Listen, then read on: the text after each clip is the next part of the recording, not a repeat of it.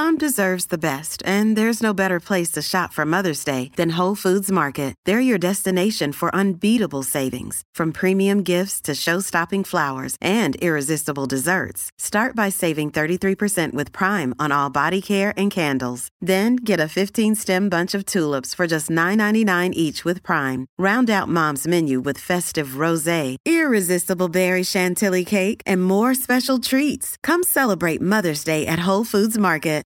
This episode is brought to you by La Quinta by Wyndham. Your work can take you all over the place, like Texas. You've never been, but it's going to be great because you're staying at La Quinta by Wyndham. Their free Bright Side breakfast will give you energy for the day ahead. And after, you can unwind using their free high-speed Wi-Fi. Tonight, La Quinta. Tomorrow, you shine. Book your stay today at L Q dot com. This episode is brought to you by Shopify. Do you have a point of sale system you can trust, or is it a real P O S? You need Shopify for retail. From accepting payments to managing inventory, Shopify P O S has everything you need to sell in person. Go to shopify dot com slash system, all lowercase, to take your retail business to the next level today. That's shopify dot com slash system.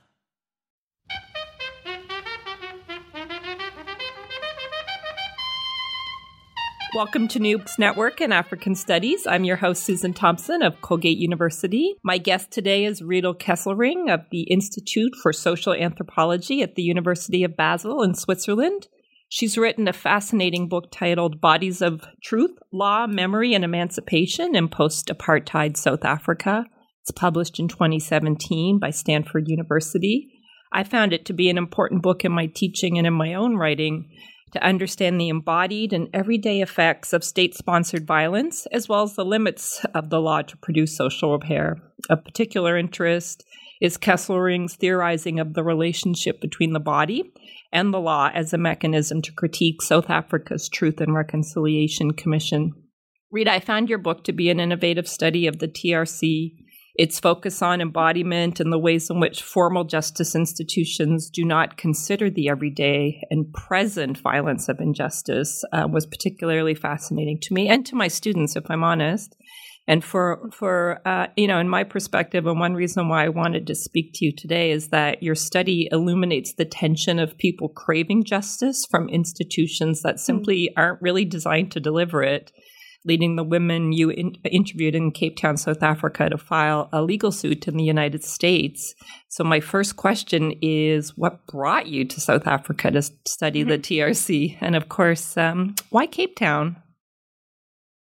Thank you so much, Susan, for, for having me and for choosing my book uh, to have a discussion about. I'm very excited about it. Yeah, me too. um, yeah, what brought me to Cape Town? It's it's a while back, um, maybe thirteen years. I, I was studying social anthropology at the University of Zurich at the time, and I went to study one term abroad at the University of Cape Town, uh, which I did.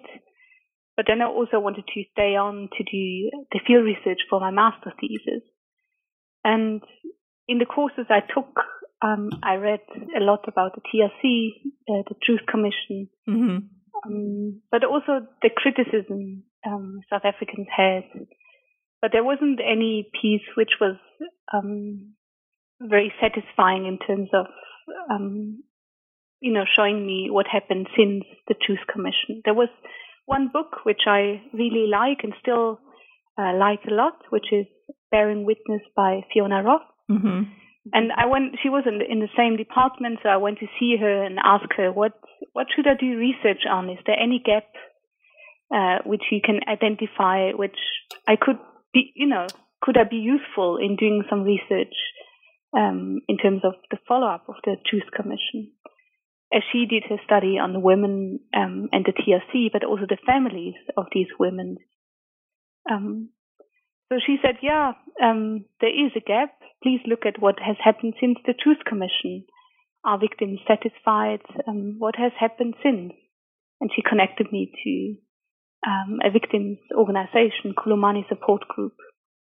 And that, that was the beginning of a, of a long engagement, um, which started with the master thesis, and then I continued uh, to do my PhD in.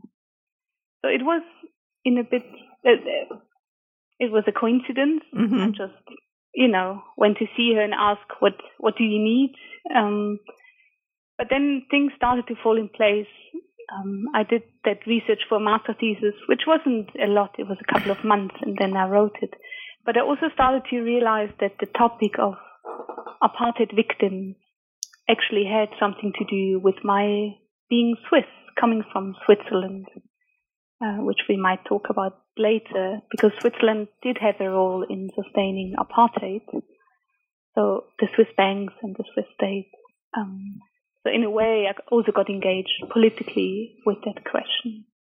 I think that's a really interesting answer. Um, so I did, of course, the Swiss banks were there. I never really thought about that. Um, you know, we have, I'm a Canadian, so of course we're always mm-hmm. so self-congratulatory in how we don't participate, but that's just not true.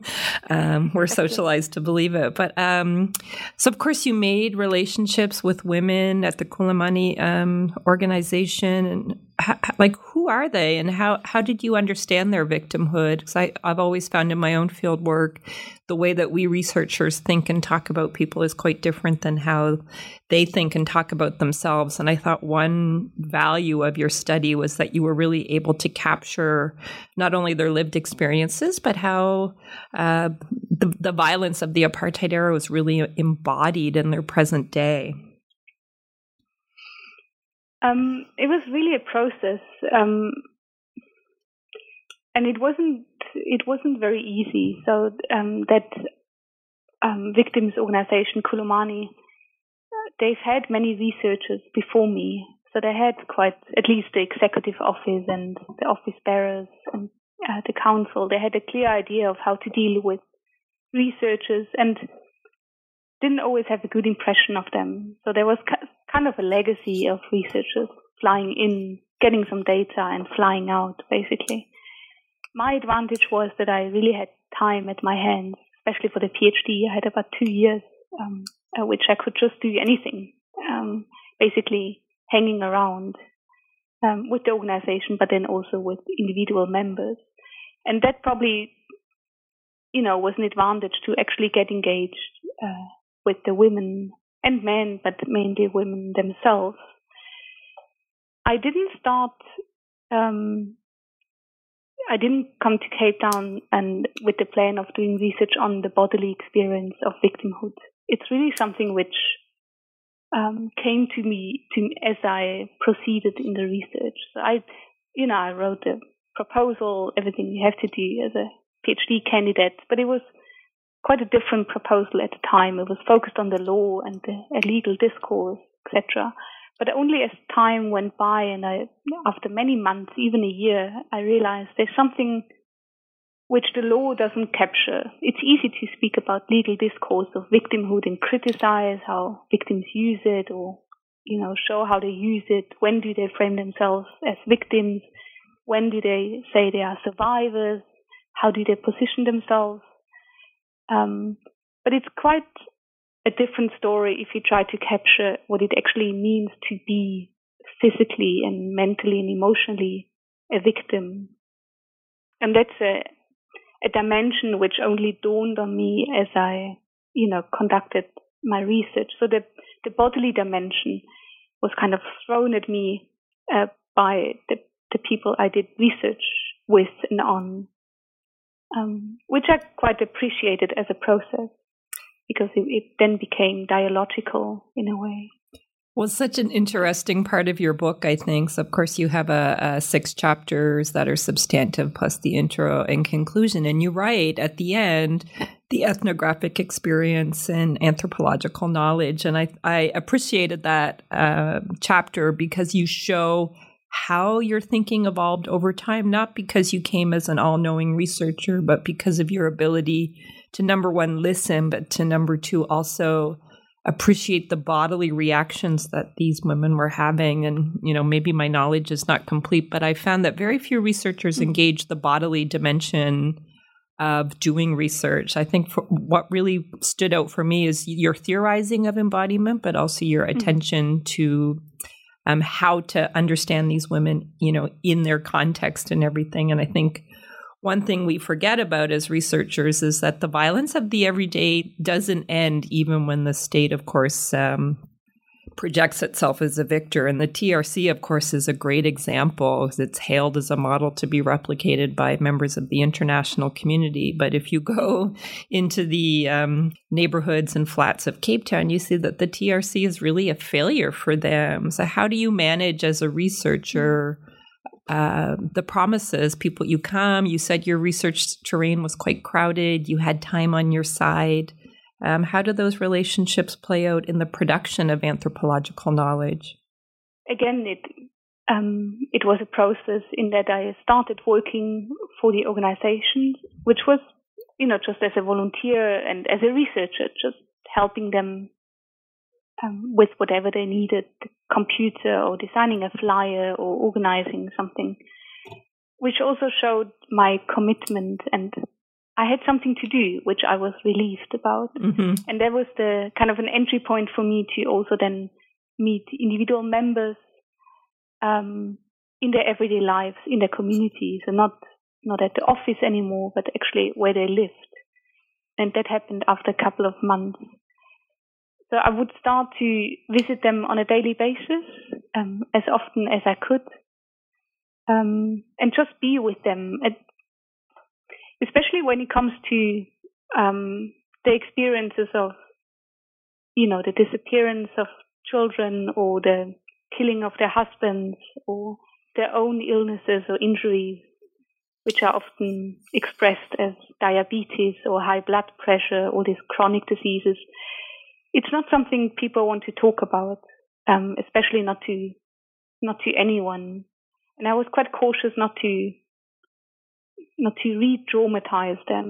So sometimes one of the women started to speak and told me something, um, but then she would break down, and and I I wasn't prepared for that, and I'm not trained as such. I'm not a psychologist or anyone who could, you know, really counsel them. So I became quite cautious and didn't even ask questions uh, about their past, uh, but rather just tried to see how do they manage today? What are they doing in the morning? And then, um, how do they look after their grandchildren? Um, where do they meet? Where do they do their shopping? Um, where do they get their medicine? And what are their daily needs and, and concerns and struggles? Um, so I kind of moved to the background and just tried to be. Um, and that was probably the best move I made, in a way, to really come close to some of the women um, and have something which was, as much as it can be, equal. So they could also decide on the terms of, you know, engagement. Often they would tell me, I'm, I feel too sick, you shouldn't come today. Um, or they would ask me to bring medicine, which they couldn't get in the local uh, pharmacy. Would also ask me for favors with um, some bureaucratic uh, stuff. I think, oh, I'm so sorry. That, exactly. Yes, please. I didn't mean to cut you off. I, uh, mm-hmm. I think one of the values of the book is this... Um, the way you write poignantly about the relationships you made, and of course you're speaking about them, I can hear you becoming emotional, and that's one thing that I think um, researchers can be more mindful of, is we too um, have emotional relationships with our participants, and they become friends of a sort, and um, you know, everything is sort of rooted in the relationships that we build. What relationships, if any, do you have with them today? Are you still in touch with them, or is it something maybe they didn't want, where you did write about victimhood? Sometimes we can be triggering. I'm still in touch, um, and I, I left on a good good note, and I, I kept on coming back. So after I did uh, the, the biggest part of my research, I returned every year. I also returned when the book came out and gave a copy to each of them. Um, and also to, a couple of copies to the to the organization, um, and launched the book with them and discussed it with them. So I'm still in touch, and I I think they they feel represented um, and maybe a little bit empowered. Somebody wrote a complete book on them, and it's an international book. It's internationally available. Mm-hmm. Um, so, so I think it's continuous, and I I moved on in terms of research. I'm now doing research on, on Zambia, a different country, um, a different topic, but I'm still in touch with them, and I might go back to, you know, to do a follow-up. Of course. Um, we we call one another, and I get updates. Many of them are elderly, so they are not very good at, at social media, or um, some of them even don't have a phone. So it's mm-hmm. often, you know, I go through one person and we speak about the others, and I get an update of how they are. Uh, um, and many of them pass away, of course, um, as the years go by. So I, I learn about that as well. I think that's one of the, the values of your book. If you if you've documented the lives of, you know, women in particular, but people we don't hear that much about, and I think that's really one of the values of your study. And that's my next question, more substantively. What is the status of the legal case that is at the heart of your book? So the cases were filed almost seventeen, eighteen years ago in in the U S courts, and it went through all the different, you know, the district court level, appeals court, even Supreme Court, um, and eventually it was dismissed. So there's, um, it's it's finished. Uh, as a, that's the short answer to a long legal story, quite a fascinating legal story. Um, so it wasn't successful in that sense, and quite disappointing. Maybe for those who, who you know, to the listeners who don't know, it, it was a case Uh, submitted by apartheid victims. It was a class action eventually, and it was submitted against multinational companies which aided and abetted the apartheid regime, and especially the security forces. Um, and one after the other, the companies were dropped by the courts because there was too little evidence or connection to the United States um, to to have enough evidence of, of a violation. And the multinational companies weren't just American. Um, they were mainly European. Um, but it, they used the Alien Tort statute, um, which allows foreigners to sue companies which have at least a branch in the United States. But as the court case, you know, took its history, um, the use of, the usage of the Alien Tort statute became narrower and narrower. Um, so it became impossible for the claimants to, to prove the case, and the case was eventually dismissed. This episode is brought to you by Shopify. Do you have a point of sale system you can trust, or is it a real P O S? You need Shopify for retail. From accepting payments to managing inventory, Shopify P O S has everything you need to sell in person. Go to shopify.com slash system, all lowercase, to take your retail business to the next level today. That's shopify.com slash system. Hey, it's Ryan Reynolds, and I'm here with Keith, co-star of my upcoming film, If, only in theaters May seventeenth. Do you want to tell people the big news? All right, I'll do it. Sign up now and you'll get unlimited for fifteen dollars a month and six months of Paramount Plus Essential Plan on us. Mint Mobile dot com slash switch. Upfront payment of forty-five dollars equivalent to fifteen dollars per month. Unlimited over forty gigabytes per month. Face lower speeds. Videos at four eighty p. Active Mint customers by five thirty-one twenty-four get six months of Paramount Plus Essential Plan. Auto renews after six months. Offer ends May thirty-first, twenty twenty-four. Separate Paramount Plus registration required. Terms and conditions apply if rated P G.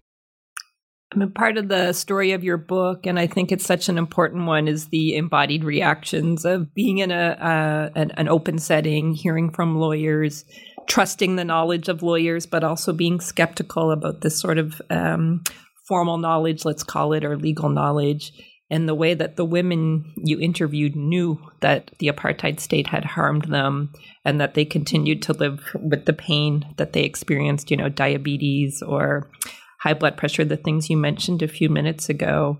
Um, your book, of course, does a nice job of theorizing the relationship between the law and the body using embodiment uh, theory. So what, what happened in the course of your research that you realized what was happening was actually an embodied reaction?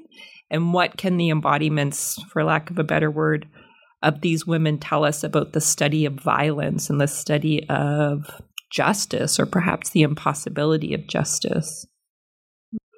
Maybe to start from um, from elsewhere, as you as you mentioned, scholars, but also activists are often quite skeptical um, about the law, that you know making legal legal case would actually bring um, a solution to a case, an emotional or um, yes, a solution to uh, to experiences of violence. And I share this skepticism, sure, because often. Um, If people as a group or individuals turn to the courts, they they are quite disappointed. For one, often there's a, not even a decision, as in the apartheid cases I, I talked about a minute ago. Yep. But also as people start to get entangled in in in the courts and this logic of proving their case, they get harmed a second time, a third time, um, and also their experiences, which, as we say, are quite embodied, and they know they, in a way, they have the truth of a violation in their bodies, becomes stripped um, into, um, and what remains is a very legalistic, um, you know, perspective on right. a violation, which is very far away from what the claimants actually want to say. Um, but at the same time, the law.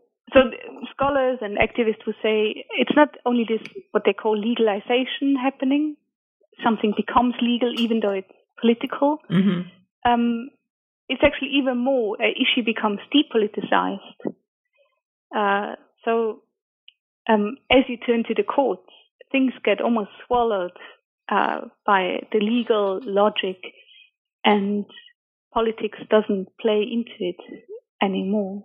So these questions, which are inherently political, you know, who is in charge of a transformation, who should be redressed and receive reparations, et cetera, become legalized and therefore politicized. So while I share these concerns, and I think we've seen that in, in the cases I looked at as well, um, I also think that the law has at least the potential to help people to emancipate from their experiences. And I was interested in that tiny possibility, so to say, and I tried to see how, how can we understand that in terms of uh, apartheid violations. So how I theorized that, that the relationship between the law and the body was to say, yes, the law is very discursive, um, it's it's very limited, um, and everything which is beyond the law um, could,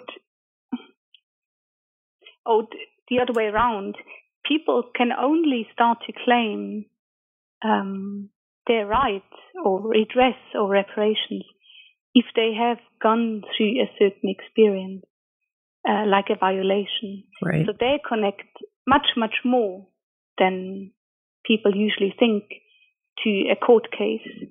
They connect their, their whole subjectivity um, to uh, that legal possibility of maybe transforming um, their personhood.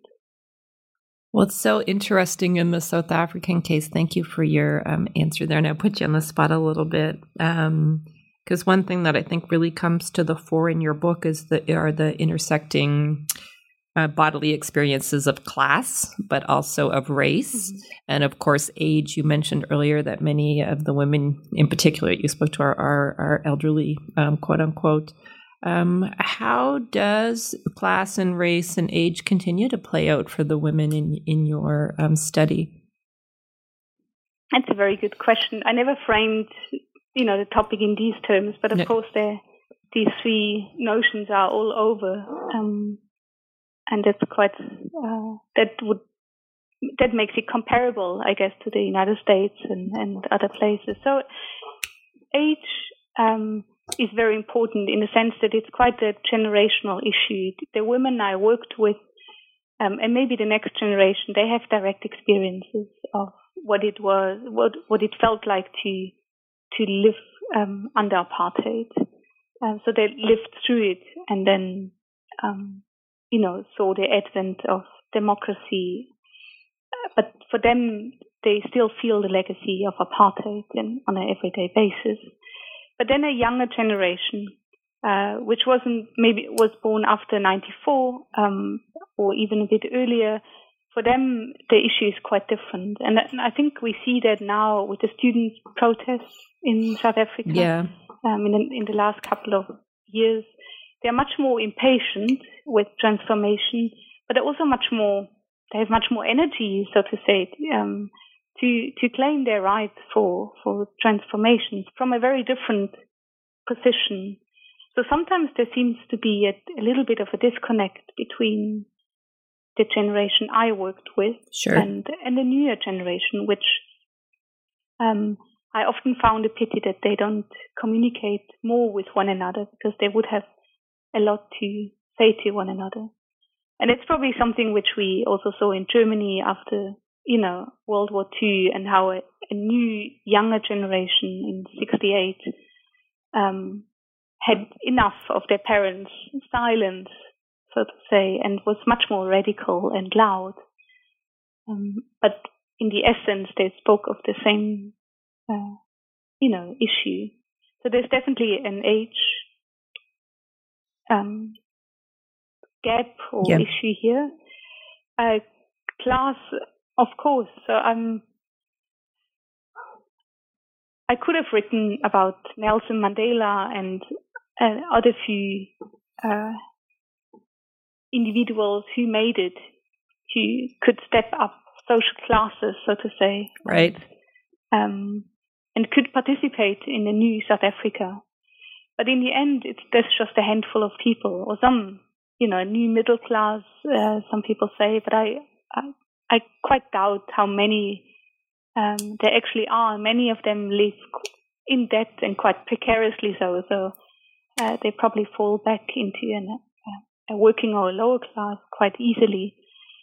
And my research was really with a with um, a lower class in terms of uh, their socioeconomic background um, and uh, the means they had to to emancipate themselves through a job or um, a new uh, education or something which would help them to to step up the social ladder.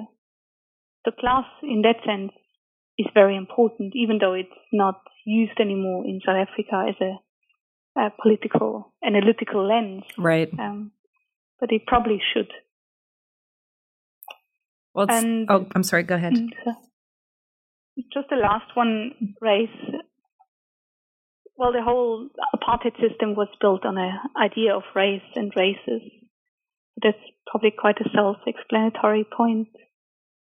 Most victims are Black South Africans or from neighboring countries, um, those who, you know, participated in labor migration.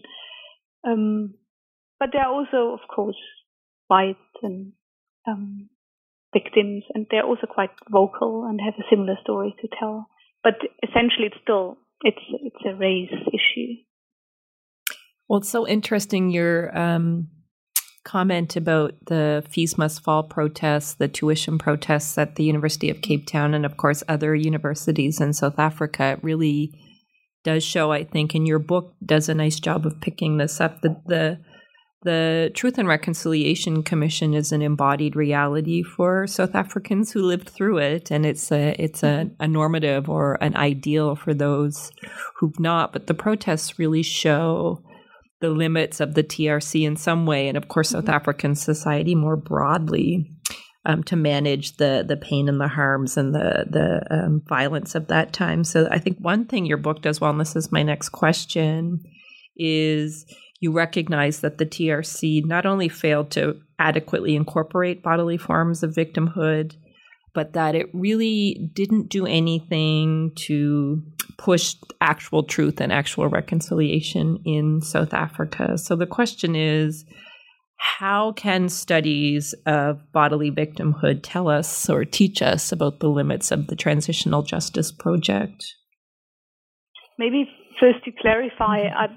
I I still admire the Truth and Reconciliation Commission um, of South Africa, and it's it's been copied all over the world. I don't think it could have done much, much more than it did with the mandate it had and the funds it had and the quite precarious political yeah. uh, times it worked in. So the main issue is probably for myself, but this is some something which came up in conversations with uh, my research interlocutors. Um, it wasn't so much the T R C which failed, but that there was very little follow-up mm. um, of the T R C. So the T R C made quite um, expansive recommendations and on a whole range of things, as, as you know, yes. starting from symbolic reparations, uh, but also to uplifting people with um, financial redress or uh, possibilities of uh, getting an ed- education. But very little of these recommendations were actually taken up by the South African state under uh, Mbeki administration at the time. Right. And and later Zuma and up to today. So it's not so much the fail of a institution, which would also maybe be too much to have asked, but what happened since. And in that sense, it's uh, it's something which we can learn from apartheid victims who say, um, who basically put the the issue on a on a flag, saying um, there is a legacy. And the legacy of our experiences needs to be dealt with. You can't just have an institution which runs for one or two years, uh, which relies on language and people being able to speak, and then everything should be fine. You need to follow up, and there, there's need to have continuous healing in that sense, which should engage victims and and include them in this process. And I, I appreciate your comment, as of course um, you probably know the Canadian government is engaged mm-hmm. in a T R C-type uh, activity with yes. Indigenous communities, and they are taking, just as you described in South Africa, a one-and-done kind of approach. Mm-hmm. We talked about this. Let's move on. We have bigger issues. But of course, as your book, I think, shows um, quite well and quite tragically, actually, you know, service delivery is an issue. Access to education and health remains an issue. Um, some of these structural issues that, um, you know, shaped their lives pre-apartheid, never mind the violence of the apartheid era, continues mm-hmm. to shape their lives today. So I appreciate mm-hmm. your comment on follow-up. And of course, um, I think that's what's so fascinating about your book and why I wanted to interview you today, because of your theorizing of the embodiment and the embodiment of violence. It really comes into thinking about um, lives lived after violence. And that's something that, of course, um, scholars have thought, thought about, but policymakers less so. So that's one question I have for you. If you had an audience with a South African political leader or someone who could actually perhaps do something, what advice would you give them? Before I would even dare to give an advice, because I, I think they have quite a difficult uh, job. True. I would maybe try to sensitize them on the fact that very few things in our lives, very general, are easily put into words. So most of the experiences and most of what we do is bodily. We we walk without explaining to somebody how we walk. Um, and it's only if we stumble, uh, we realize, oh, we've been walking, you know, without any problems. Um, how do I actually do that walking? And mm-hmm. we would struggle to explain how how walking works. It's something we just naturally do, and we have learned, so we do it habitually. Um, and even more so with experiences which were harmful, it's very difficult to put that into words, um, especially if it has shaped our lives to the extent that it directs our movements or how we engage with uh, people from another social class. So what I want to say is that apartheid victims and victims more generally of any kind of violence struggle to put their experiences into words. Um, you know, what I mentioned with the law right. a couple of minutes ago. So they struggle to do the same with politics. Um, let's say they're invited by a minister and says, okay, I, I listen to you now. Tell me everything, you know, you want to tell me. people would probably struggle to exactly uh, formulate uh, what they know, even though they live it every, you know, every day. So the first advice would probably be that, that we become scholars, but also uh, policymakers, become more aware of um, of the things which are difficult to pronounce, and that we uh, learn to listen better, especially in a post-violent society where even the minister uh, or policymakers themselves have gone through these experiences. So it's um, it's sometimes a bit surprising how how little they listen to to victims, even though they actually share some of the experiences, even even those who were in exile. So, and the second dimension is um, coming from Switzerland, but also, you know, having a more international perspective, that we shouldn't forget that South Africa um, really didn't have funds in the nineties mm-hmm.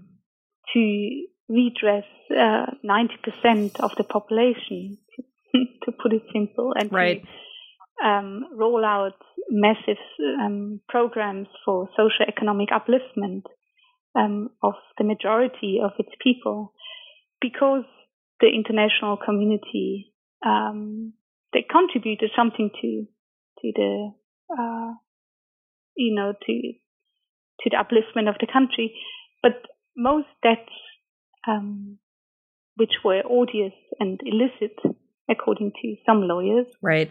Um, South Africa actually repaid, so there was very little to uh, to start that new South Africa on uh, materially and financially. So the advice I would give maybe to South Africans and at the policy level is to start claiming some of the funds from the international community, from the different countries, from the businesses, the banks, the um, the automation um, and I T industry, which all profited from apartheid sure. at the time. And that's something which has never happened. And that's what the apartheid cases we talked about actually tried to get. Your brain needs support, and new Ollie Brainy Chews are a delightful way to take care of your cognitive health. Made with scientifically backed ingredients like Thai ginger, L-theanine, and caffeine, Brainy Chews support healthy brain function and help you find your focus, stay chill, or get energized. Be kind to your mind and get these nootropic chews at ollie dot com. That's O L L Y dot com. These statements have not been evaluated by the Food and Drug Administration. This product is not intended to diagnose, treat, cure, or prevent any disease.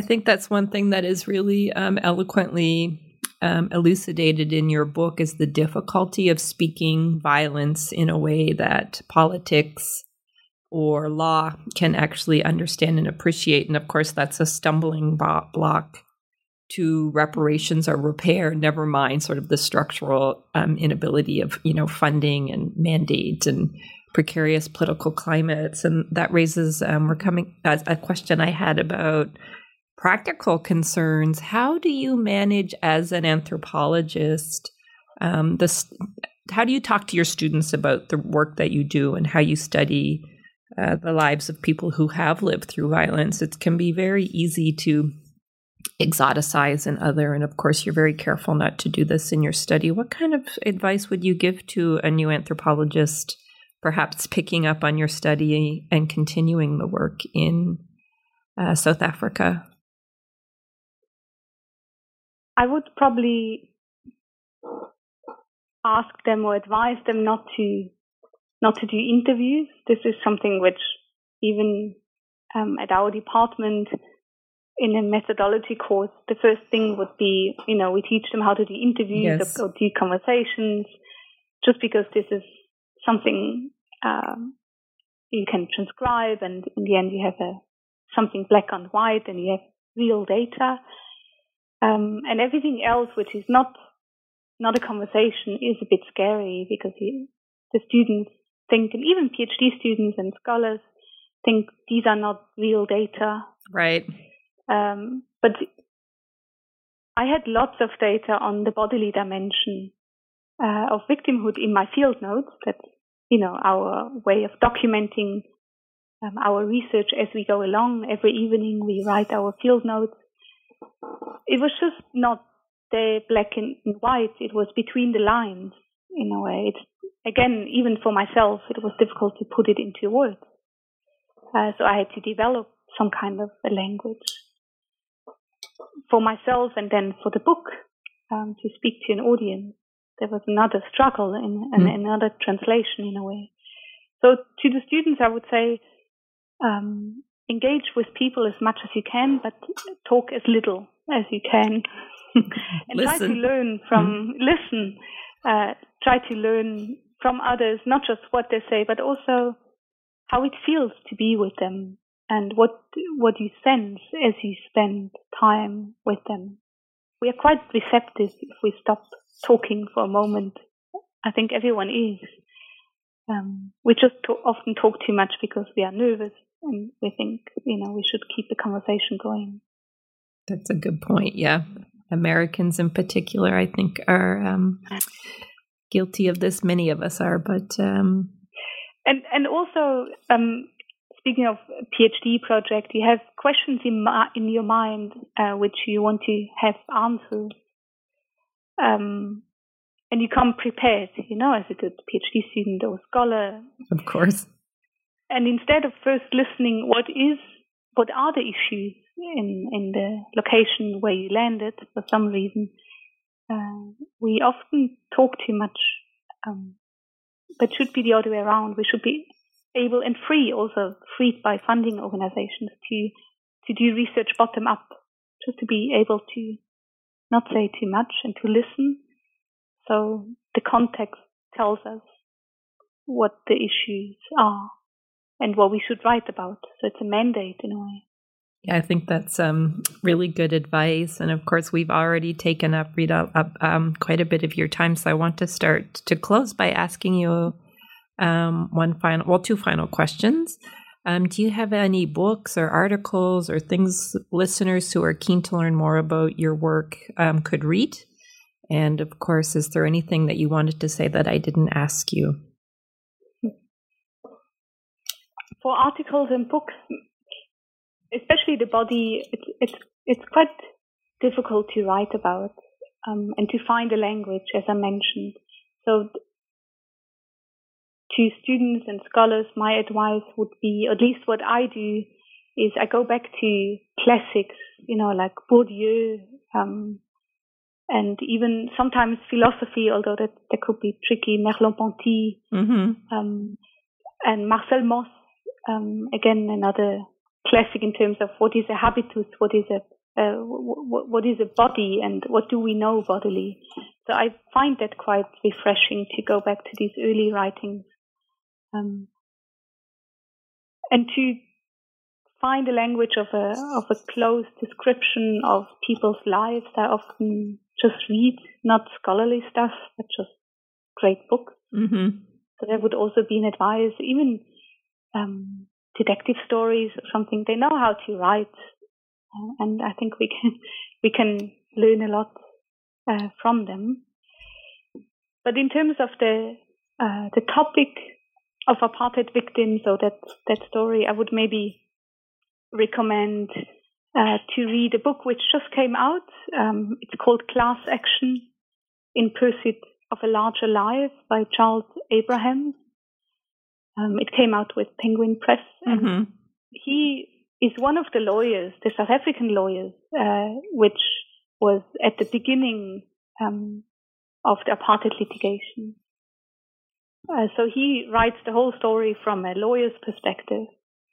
And what's more, he's, he grew up in the Cape Flats, so in, in a very uh, poor community, and worked his way up to to becoming one of the most best-known lawyers in South Africa, and even internationally in the United States. So I would advise uh, students or anyone else interested in the topic to read that. If you are more interested in Uh, international connections of, you know, who financed apartheid and, and what's the legacy of it, uh, And as an example, um, maybe look at Switzerland. Mm-hmm. There is a report which was published uh, by Georg Kreis. I can give you the details. Yes, thanks. And it looks at the relationship, the business and bank relationship, and, but also between the two governments between nineteen forty-eight and nineteen ninety-four. Uh, that's a nice report if people really want to get into the details of these uh, very dubious relationships. And maybe finally, the book I mentioned, which inspired me initially, uh, Bearing Witness by Fiona Ross, is also a really uh, great book on the topic, which kind of preceded my study. So these two books can be read together. Well, it's so interesting that you mentioned Fiona Ross, because, of course, you know, most of my work is on Rwanda. Her book, Bearing Witness, also mm-hmm. inspired me um, to do the work that I did in a, in a different context. Mm-hmm. So it's a really important book, yeah, to me anyway. Mm-hmm. Yes, and then last but not least, is there anything that you wanted to share with listeners that I failed to ask you? So, of course, I my questions were really about my area of interest, and we didn't talk so much about the law. Or anything that I failed to ask you that you want people to know? Maybe a concern which uh, which is also in the book, but I still struggle with, and I think as a as a scholarly uh, community, we should keep on working on the topic, uh, which is solidarity, um, in the sense that, you know, I talked about the class actions and how people uh, institute cases as a class or as a group of thousands, even ten thousands of victims. And it's always a thin line of uh, a solidarity uh, being established through court cases, because Um, it's a class, so everyone is the same. You become a group. Mm-hmm.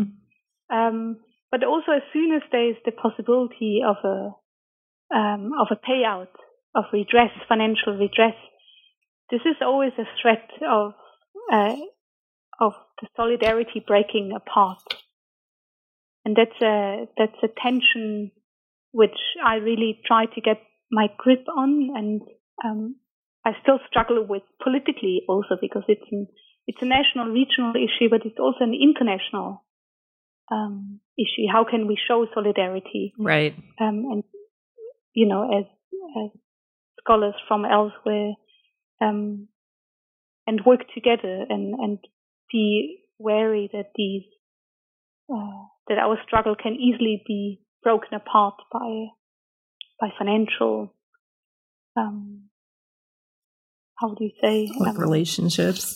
Um, exactly, or un, un inequality um, between Europe, United States, and African countries. So solidarity is just a, something I would want people to write and think about. Yeah, thank you for that, Rita. I want to thank you for a great interview. Um, everyone should read your book, Bodies of Truth, Law, Memory, and Emancipation in Post-Apartheid South Africa. Um Thanks so much. Thank you so much for having me. It was great. I enjoyed it. Thank you.